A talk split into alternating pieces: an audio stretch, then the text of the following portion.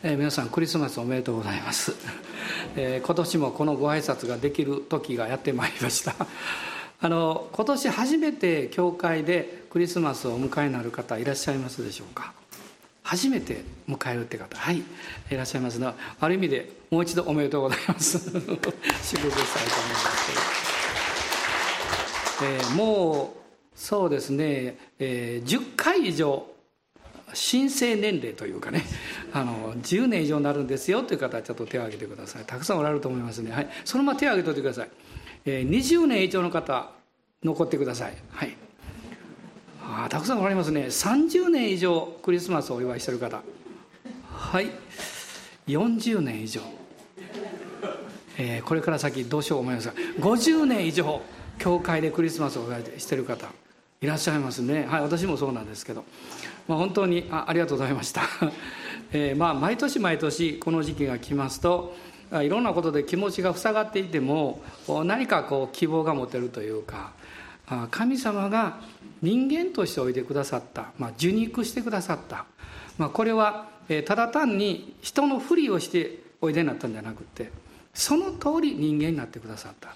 私の弱さや痛みや悲しみや、え私の気持ちを全部理解してくださるそういうお方として来てくださったんだということを覚えてですね本当に励ましを受けるんですね。で今日からですから、まあ、クリスマスのメッセージを、えさせていただきたいと思ってるんですけど今日は、えルカによる福音書の一章からお話をしたいと思います、えルカによる福音書一章の26節から38節です。ルカによる福音書1章の26節から38節まで、えー、聖書をお持ちの方はご一緒においでお読みいただけますでしょうか。26節から。はい。ところでその6ヶ月目に見つかいガブリエルが神から使わされてガリラヤのナザレという町の一人の処女のところに来た。この処女はダビデの家系のヨセフという人の言い名付けでなおマリアと言った。見つかいは入ってくるとマリアに言った。おめでとう恵まれた方。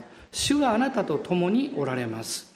しかしマリアはこの言葉にひどく戸惑ってこれは一体何の挨拶かと考え込んだ。すると見つかいが言った。怖がることはないマリア。あなたは神から恵みを受けたのです。ご覧なさい。あなたは身ごもって男の子を産みます。なおイエスとつけなさい。その子は優れたものとなり意図高き方の子とを呼ばれます。また神である主は彼にその父ダビデの王位をお与えになります。彼は常しえにヤコブの家を治めその国は終わることがありません。そこでマリアは見つかりに行った。どうしてそのようなことになり得ましょう？私はまだ男の人を知りませんのに水替えは答えて言った。精霊があなたの上に臨み意図高き方の力があなたを覆います。それゆえ生まれるものは聖なるもの神の子と呼ばれます。ご覧なさい。あなたの親類のエリザベツもあの年になって男の子を宿しています。不妊の女と言われていた人なのに今はもう6ヶ月です。神にとって不可能なことは一つもありません。マリアは言った本当に私は主のはしためです。どうぞあなたのお言葉通りこの身になりますように。こうして見つかいは彼女から去っていった。クリスマスの物語というのはガリラヤからこの始まっているんですね。このガリラヤの片田舎のナザレという町。そこにある日見つかいが訪れたわけです。そしてそこにいたまだ10代の半ばにもなっていなかったでしょう。この女の子にもう驚くべきことを告げたんですね、まあ、これがクリスマスのこの出発になります、まあ、今日は選ばれた人が歩む道ということについてお話をしていきたいと思っています。このナザレという村は本当に田舎でですね当時は、えー、まあ人々の関心がの的にならなかったところというかあそんな村があったのかみたいなそういう村だったそうです。まあ、ナザレという名前の意味は見張りという意味を持っています。でも神様はこの片田舎のナザレという村をお選びになりました。あるいはベタニアという村がありますけどあのエルサレムの近くですね。このベタニアも選ばれました。ベタニアっていう名前の意味は悩みの家って意味なんですね。貧しいあるいはまあ謙遜と言っていいんでしょう。でも神はそこを選ばれました。なぜなんでしょうか。そこには神様を愛する人がいたからです。神様が愛しておられる人ですけどでも神を愛する人がいたんです。私は時々自分の置かれてる環境とか状況によって自分の立場や自分の価値観を考えようとしてしまいます。何か物事がうまくいくと嬉しいんですけどそうでないと途端に不安になったりします。さっきも申し上げたように突然、えこういうニュースがやってくるとですね 少しは動揺します。さすがにですね。でも思うんですね。もう私の教会は小型船ではない。大型船になってきています。少々ですね嵐が来ようがそれによってこの揺り動かされることは全くありません。大事なことは何が起こっても慌てないこと。どんなことが聞こえてきても心配しすぎないこと。主を見上げて主に信頼して歩くことではないかと思います。このクリスマスの出来事を考えるとこのマリアさんという姉妹はですね、まあ、なんと麗しい姉妹だったんだろうかと思うんですね。まあ、おそらく13歳前後くらいだったと思いますが突然ですねもう思いもかけないニュースを聞く。誰も信じられないような。しかもそんなことを人に話したら大変な目に遭うかもわからない。そういうニュースでもあったわけですね。あなたは身ごもりました。男の子を見ます。救い主なんですよという、まあ、そういうこの内容なんですね。まあ、彼女にはすで、に、言い名付けがいたわけです。まあ、当時の婚約というのは結婚と同じです。ですから法律的には結婚してると同じですから、えー、まあ簡単にその破棄するということはないわけですね。まあ、そういう状況の中で彼女は戸惑ったんですけど彼女には信仰がありました。私はあの見つかりが人々に出会われる時の言葉をこう考えた時にあマリアさんは違うなと思うんですね。通常ですね見つかりが人々に現れる時に、まあ、この後あの羊飼いにも現れますけれども最初に言う言葉は決まってるんです。恐れることはありませんって言うんです。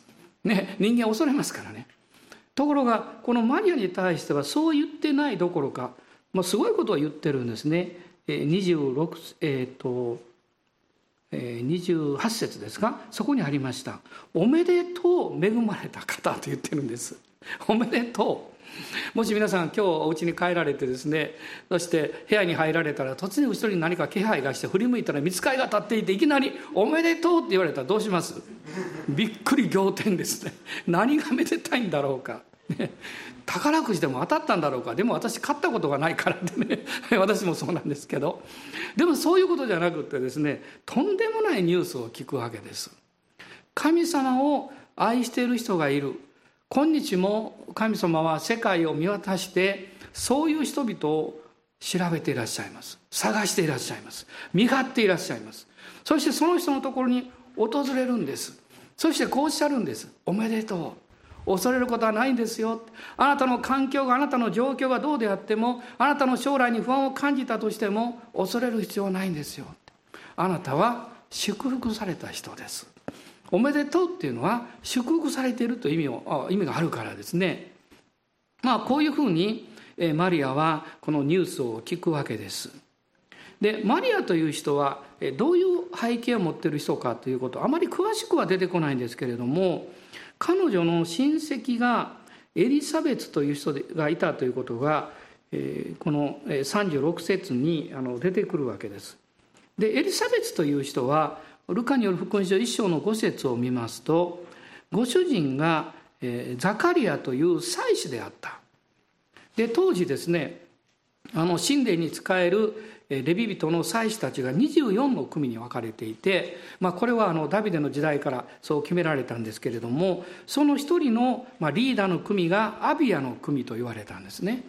でそのアビアの組の、えー、祭司の一人であったのがこのエリザベスのご主人であったわけです。そしてエリザベスという人はなんとですねアロンの子孫であったと書かれています。アロンというのはモーセの兄です。そして初めて大祭司として任命を受けた人。もうエリート中のエリートと言ってもいいんですね、まあ、そういうこう家系のつながりがあったわけです。でその、えー、まあ子孫の、まあ、広がりの中にこのマリアがいたということが、まあ、考えられるわけです。神様はマリアをこの選ばれました。そしてマリアに対して驚くべきことを伝えられたんですけれども同時に彼の彼女の信仰というものを強くなさったんです。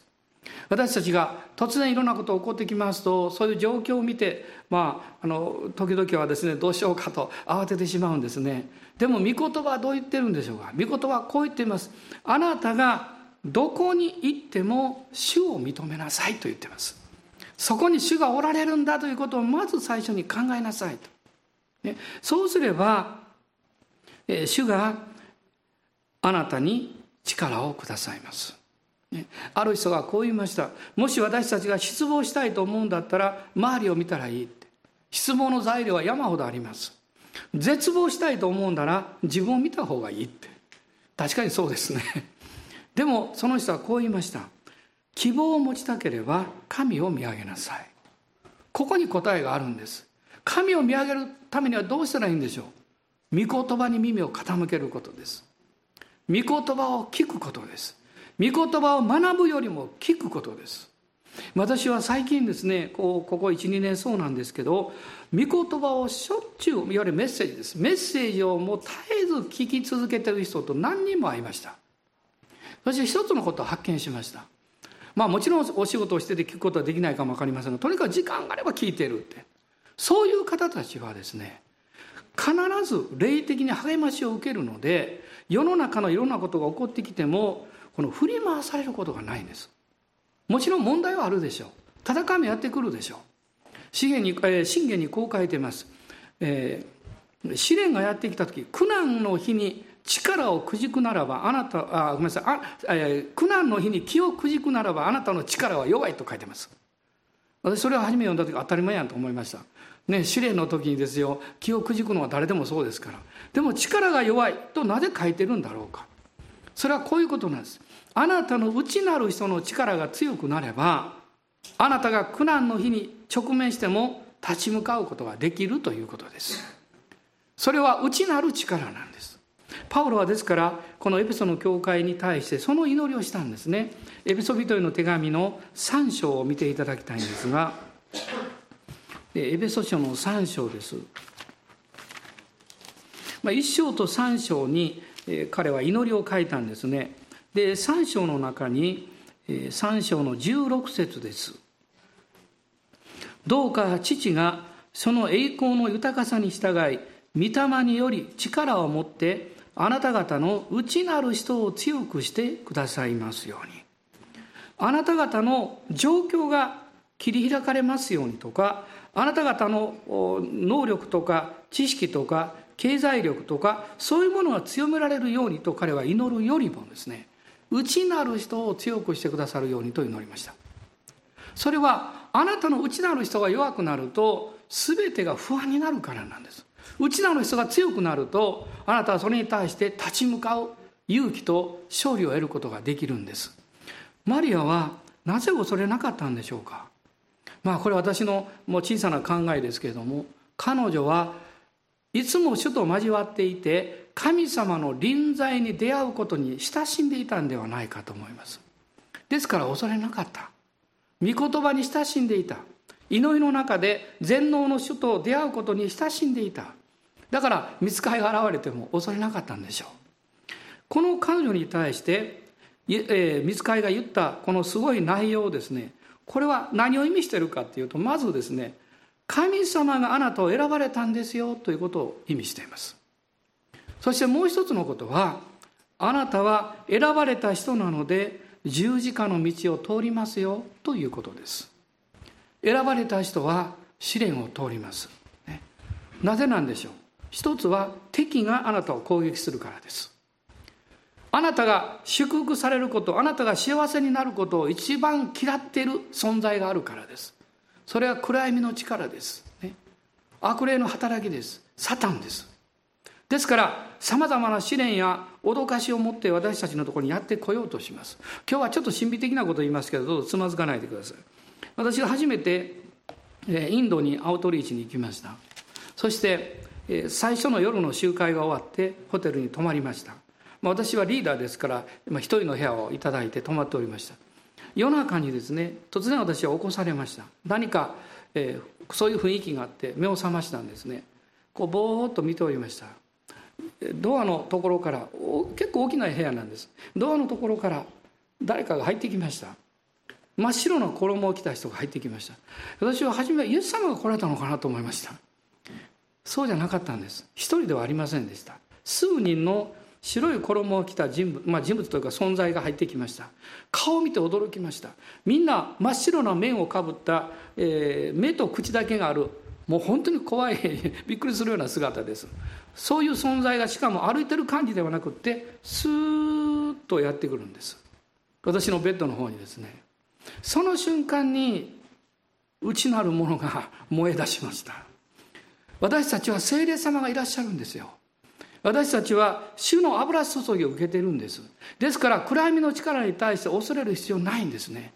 すぐに分かりました。それは悪霊の働きであるということが分かりました。そしてすぐに分かったんです。これからえー、しばらくこの滞在するその、まあ、伝道の働きです。それに対する妨害であるということが分かりました。もう一つ分かったことは大きな祝福があるんだということが分かりました。ですから恐れて主に従わせないためにそういう存在そういうことをしたんです悪霊は。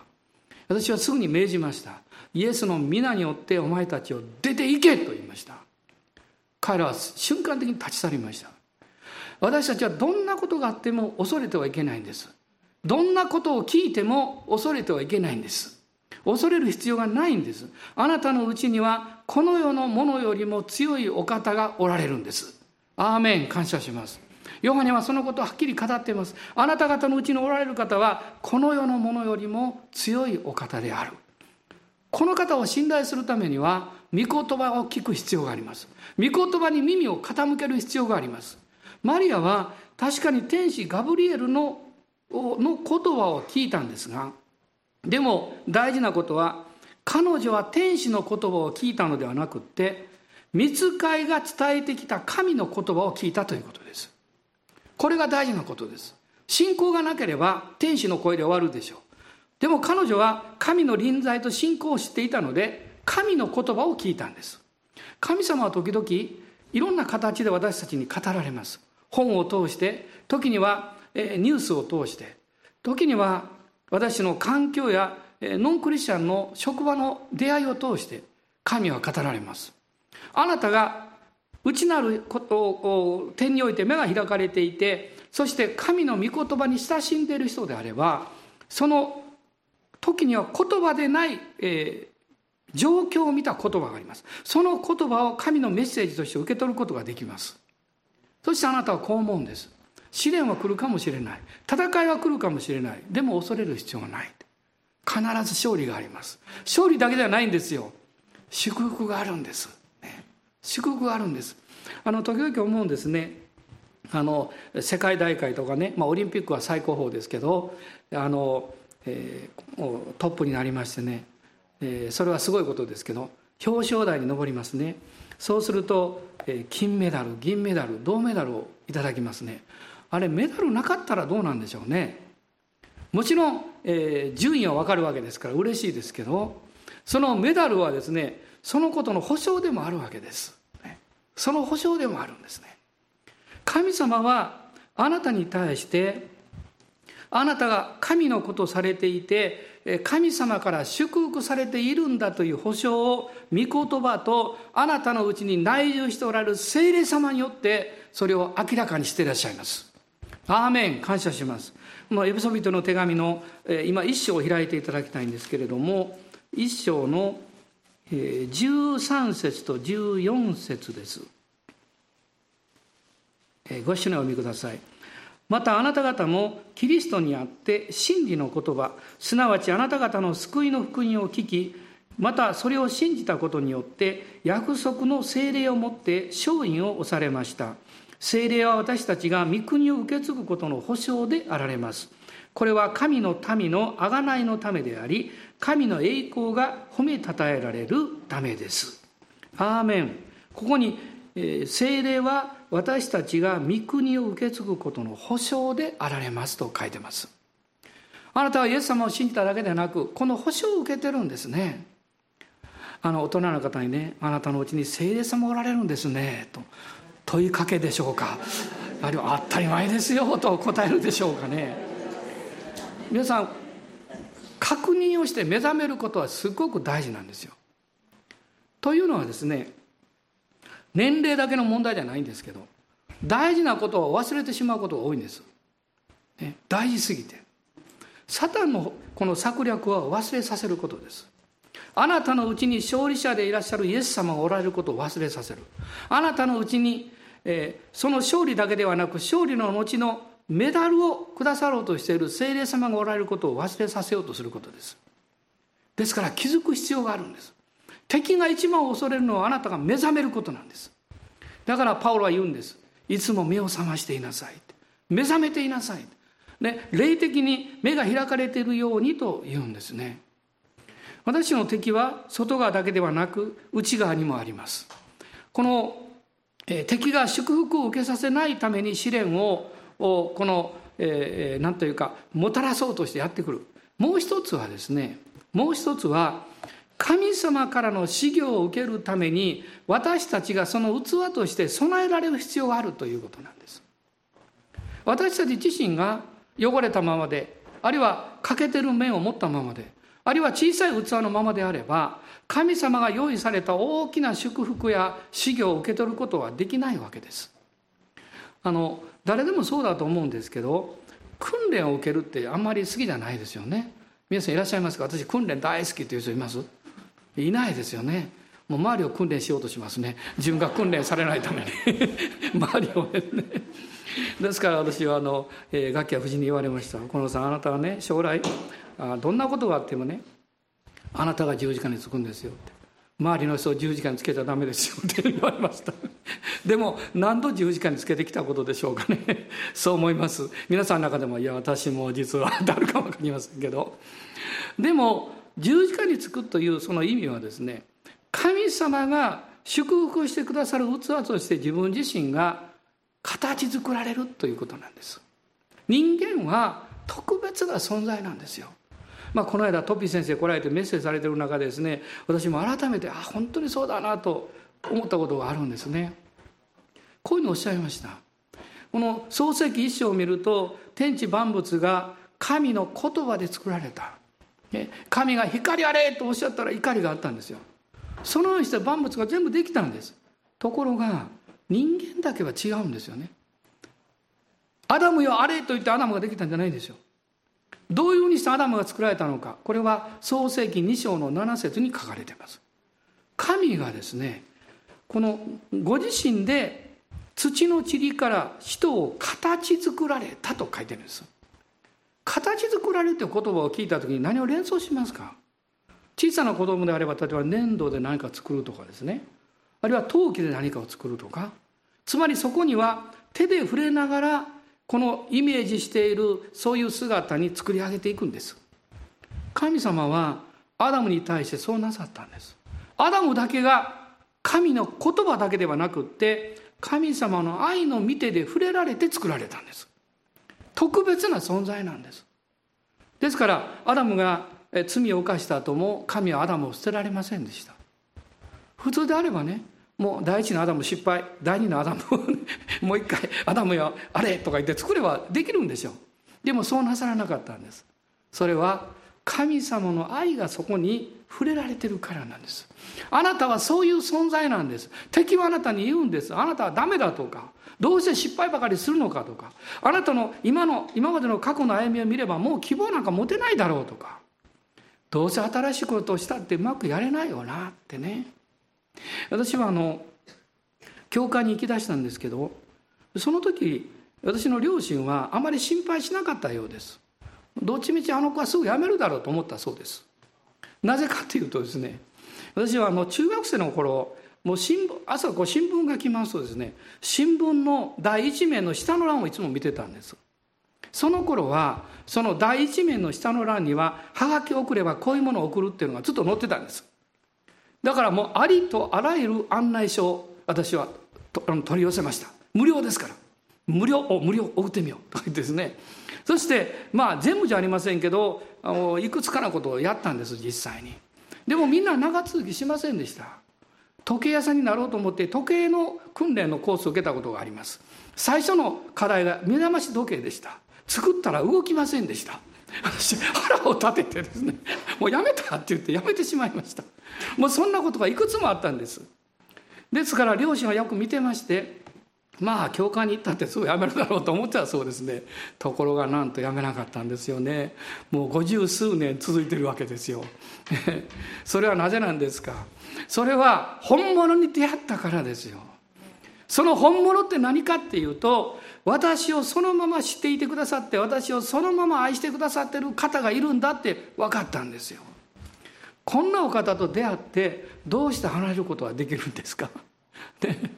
どんな素敵な夫婦もどんな素晴らしい家族もどんなに仲の良い友達もいつかは離れていきます。それは別れるという意味じゃないんですね。一人一人の人生がありますから。一人一人天国に行くんです。電話して「明日天国行くよ一緒何時何分」とか言って行く人誰もいないんです。ね。神様が呼ばれたその時に行くんですよ、でも今この地上の人生からその時までずっと主は共にいらっしゃるんですよ。聖霊様は共にいてくださるんですよ。どんなに失望しても恐れるなとおっしゃってくださるんです。どんなに弱くなっても私はあなたを捨てて孤児にはしない。私はあなたを愛してるとおっしゃってくださるんです。私はあなたに真実を尽くしてきた。エレミア書に書かれていますね。そのお方はなぜそうおっしゃるのか。ご自分の愛の見てであなたや私を形作ってくださったからです。その方がエレミア書でおっしゃるんです。私はあなたが母の体で形作られる前からあなたを知っていてあなたを選んでいるんだ。あなたを愛しているんだ。アーメン感謝します。素敵な存在なんですね。と大人の方にねもう質問なんかする時間やめましょうって言ってください。失望する時間もったいないからね。もうやめましょうって。ね。そうですね。神様に選ばれた人は確かに訓練があって、えー、辛いところも通るのです。しかし精霊による信仰が与えられるんです。信仰が与えられるんです。この信仰が与えられる時に御言葉が開かれるんです。御言葉が開かれた時に私は外側の出来事ではなくってそこに神様の大きな計画と導きがあるんだということを見る目を与えられるんです。それを聞く耳を与えられるんです。信じる力を与えられるんです。困難は私たちが前進させることをまるでやめさせようとしているかのようにやってきます。本当はそうじゃありません。神はあえて困難を許されます。それはあなたがストップするためではなくってあなたが前進するためです、まあ、今回も急なニュースを聞いて私は思いました。神様何か悔い改めることがあるんでしょうかと思いました。あのエルサレムの教会のように、えー、多分78年でしょうかね。えー、あなた方は地の果てまで出て行けと言われたのに弟子たちは誰も出て行きませんでした。彼らは神様の恵みの中にただとどまり続けたんです。エルサレムの教会のためだけにとどまったんです。だから迫害が起こりました。迫害が彼らを散らしていったんです。神様は時々私たちが自分で自発的に従うことをしないと環境を用いられます。試練がやってきます。全ての試練が裁きであるとか罰であるとかそういう意味ではありません。でも試練の多くはあなたにとって私にとって私たちを踏み出すように導かれます。決してとどめてあるいは苦しめるためではありません。踏み出すためです。もう一度あなたは死を見上げるんですよということを教えてくれるんです。聖霊様によって目が開かれるとその神の心の真意が分かるんです。皆さんが聖書を読まれる時にどう感じるんでしょうか？神様って怖いなと思うんでしょうか？もしそうであればまだ目が開かれていないからです。あなたの心の目が開かれると御言葉はあなたにとってまさにラブレターになるんです。神様はこんな私も愛しておられるんだ私のために大きな計画を持ってくださっているんだって。分かるんですね。信仰が来ると力が与えられるんです。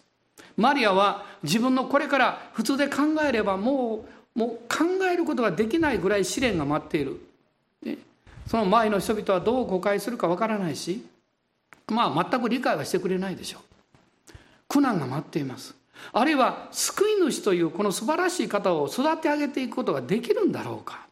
母親としてまだ未熟なものとしてそういう不安があるでしょう。あるいはこの将来はどうなるんだろうか。何もわからないんです。しかし幸いですね信仰が来ると勇気と力が与えられるんですね。そして神様から大きな希望が与えられるんですね、まあ、前回ルカデの一生を読みましたけれどもこれからの地世の人々は私をなんと幸いな人々だと言うでしょうと彼女は言いました。彼女はもう恐れなかったんです。周りから誤解されてもいいと覚悟を決めたんです。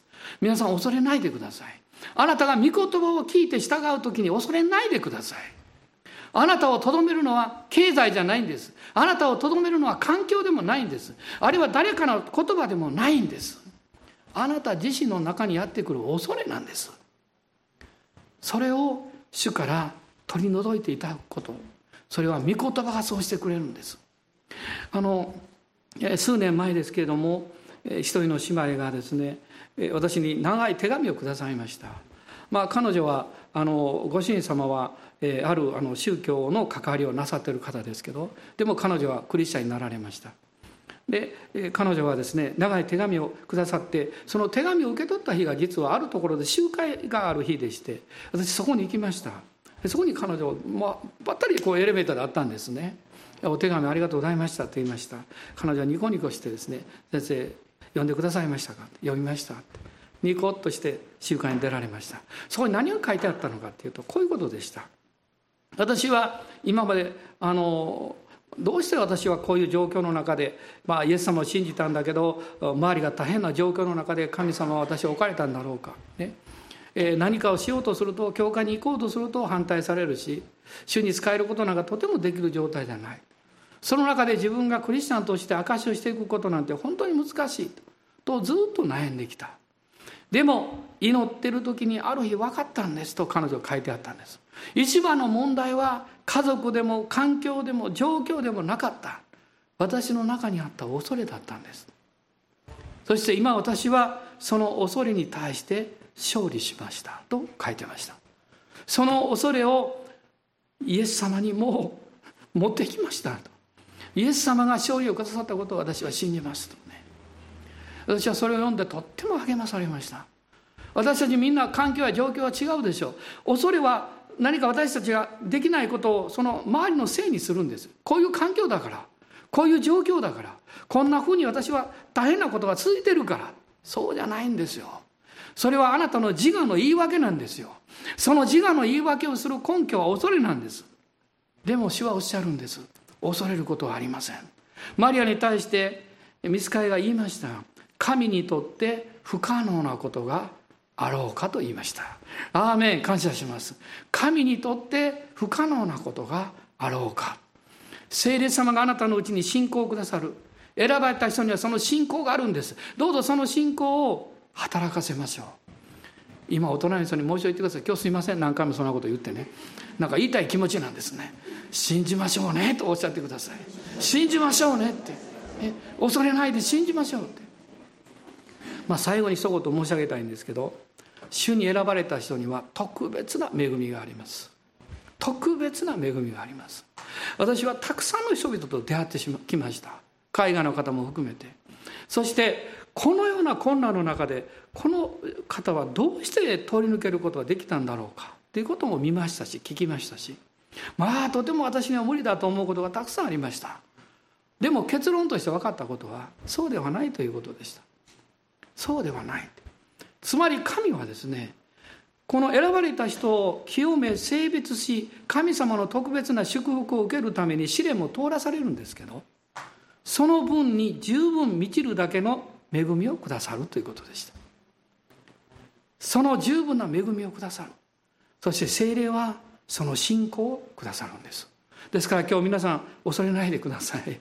何か困難が来るといやもうこれを乗り越えていく恵みは必ず与えられるんだ。その信仰は必ず与えられるんだということを大胆に告白しましょう。そして主の皆を賛美していきましょう。私はこういうふうに思うんです。マリアさんこれから何年生きられたのか知りません。ねあのイエス様が十字架につけられて復活なさった後ですね。彼女はあのヨハネさんの家に引き取られました。ヨハネさんとは親戚なんですね。そこでマリアは生涯を送りました。何年生きたのか分かりません。でも私はこれは、えー、間違いではないと思うんですね。彼女はこういつも思っていたはずなんです。私は主に選ばれた器である。そしてよかった。よかったどうぞお立ち上がりください。主の皆をあがめましょう。アーメン。感謝します。あなたは今日主に選ばれた器です。なんでこのこと起こるんだろうって思うんでしょう。ね。もちろん人ですから思うでしょうね。でも主を見上げましょう。そしてこう言いましょう。私は主に選ばれたものです。そしてよかったです。あなたが選んでくださってよかったです。アーメン。感謝します。アーメン。感謝します。今一緒にそれを告白しましょう。私は主に選ばれたものです。そしてよかったです。ハレルヤ。ハレルヤ。感謝します。アーメン感謝しますアーメンアーメンハレルヤ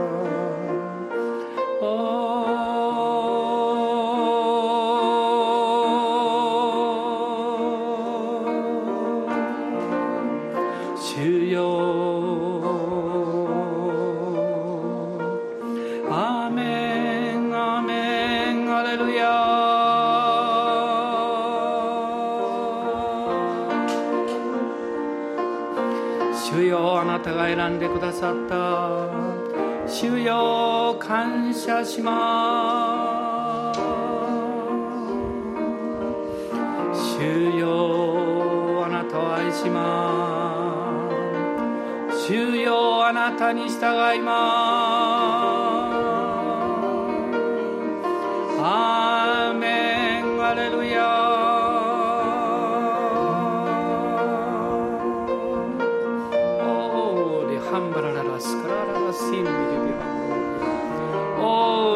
ンダラララスカラバガララサンダースアーメン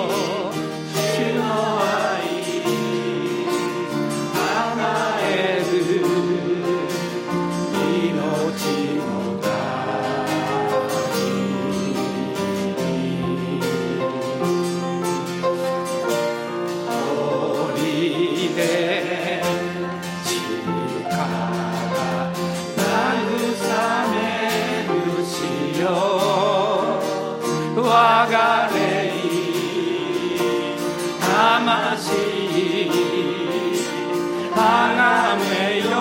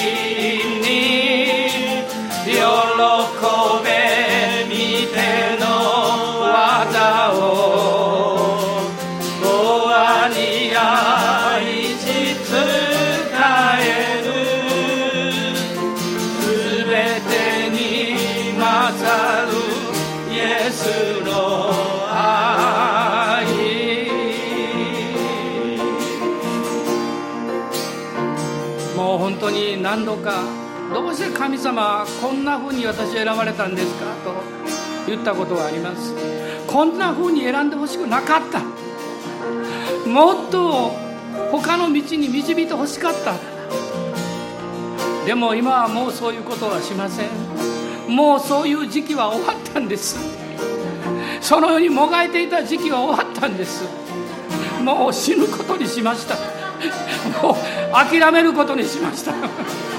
そして主を信頼することにしたんです。だからもう私はそうは言いません。なんでこんなふうに選んでくださったんですかとは言いません。神様がくださる使命であれば何でもやりたいと思っています。どんなに反対されようがどんなに理解してもらえなかったとしても私は従いたいです。私は皆さんもそうだと信じています。この教会にも特別な使命が与えられています。ですから私たちはそれに従っていきたいんです。主よどうしてこんなふうにこの教会選ばれたんですかというのをもうやめたいと思うんですね。主よ感謝します。あなたが選ばれたんですから私たちは従います。あなたが特別な御霊の信仰と恵みをくださることを知っていますからあなたに従います。アーメン今もう一度皆さん一緒に献身の祈りをしましょう。今一緒に祈ってください。どうぞ、えー、総額を続けてください。その中で一緒に祈りましょう。アーメンアーメンイエス様感謝します。おお主あなたに選ばれたことは後悔します。あなたに従っていきたいです。そしてあなたが願っているようにあなたが上からの恵みと信仰をくださると信じておりますからついていきたいです。力を与えてください。勇気を与えてください。おおイエス様ハレルヤ感謝します。ハレルヤもし皆さんの中でもご自分の人生で戸惑ってる方いらっしゃったら今勇気出してイエス様は一緒に見上げませんか？そして主よこのままでもあなたが勝利をくださると信じますと宣言しましょう。どうぞ皆さんの声で祈ってください。どうぞ沈黙しないでください。あなたの本音を祈ってください。主に語り出してください。おおイエス様謝します。感謝します。おお主よ。ハレルヤ。ハレルヤ主よ。ハレルヤ。ハレルヤ主よ。アーメンアーメン感謝します。オーリハンダララスロお主よ。お主よ。偉大な見業が現れます。偉大な栄光が現れますお主よ私たちは土の器です私たちはあなたのパイプです。主よ流れてください。主よあなたの命が流れてください。ハレルヤ。おイエス様。おイエス様。感謝します。ハレルヤ。ハレルヤ主よおー主よ感謝します。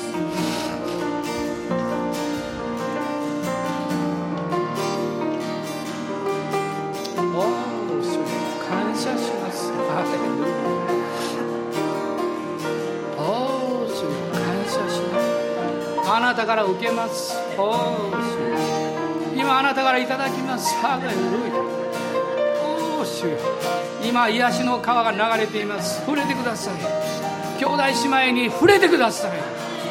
このメッセージを聞いておられるインターネットで聞いておられる全ての人に触れてください。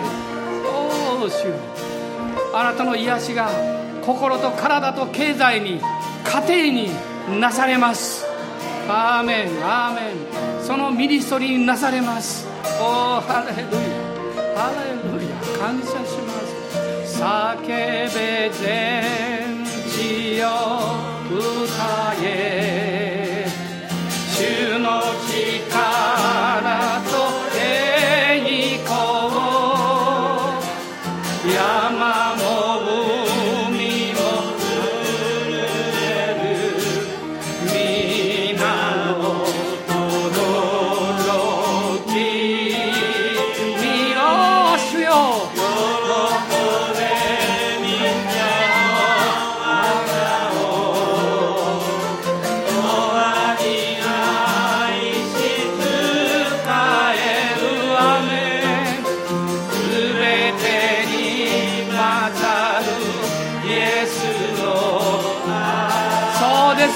様の愛です。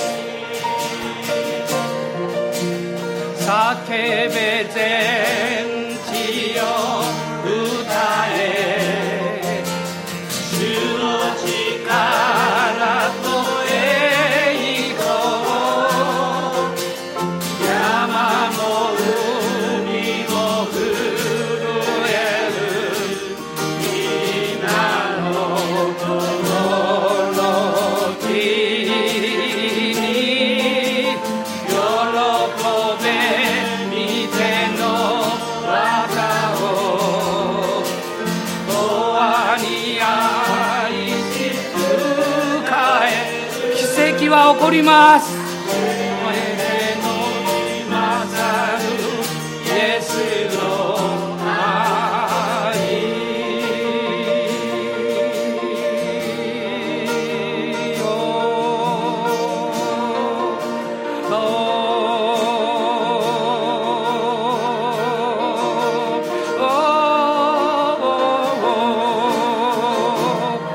今癒しを受け取ってくださいあなたの体の癒しを受け取ってください。心の癒しを受け取ってください。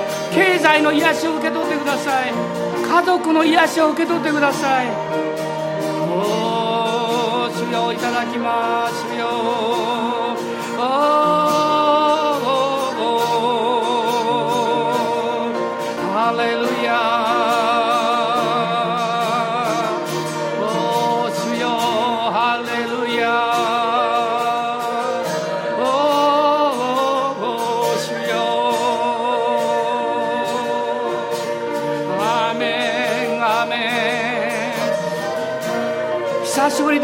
祈る方いらっしゃるでしょう。祈ってください。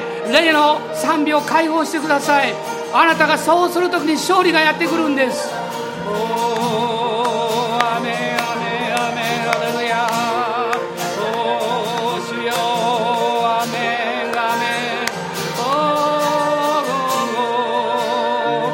主よみがえ謝主よ復活の主よ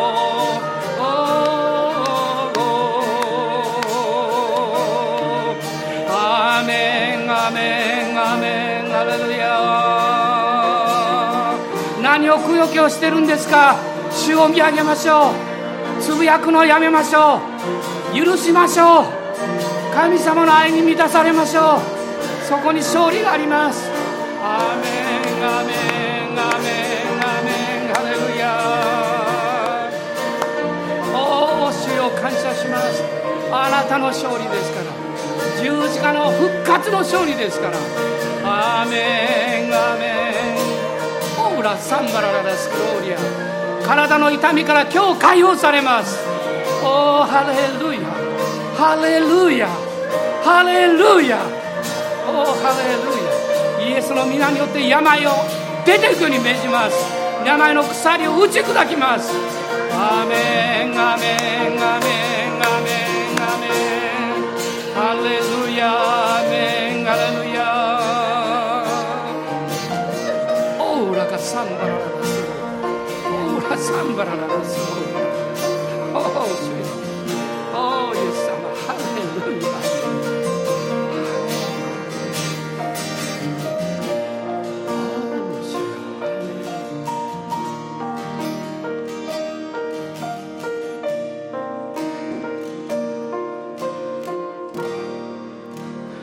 私たちの主イエス・キリストの恵み父なる神のご愛精霊の親しき御交わりが私たち一同と共にこの新しい週一人一人の上に今日この礼拝に来ることができなかった私の愛する家族の上にもあなたの豊かな祝福がありますように。アーメン。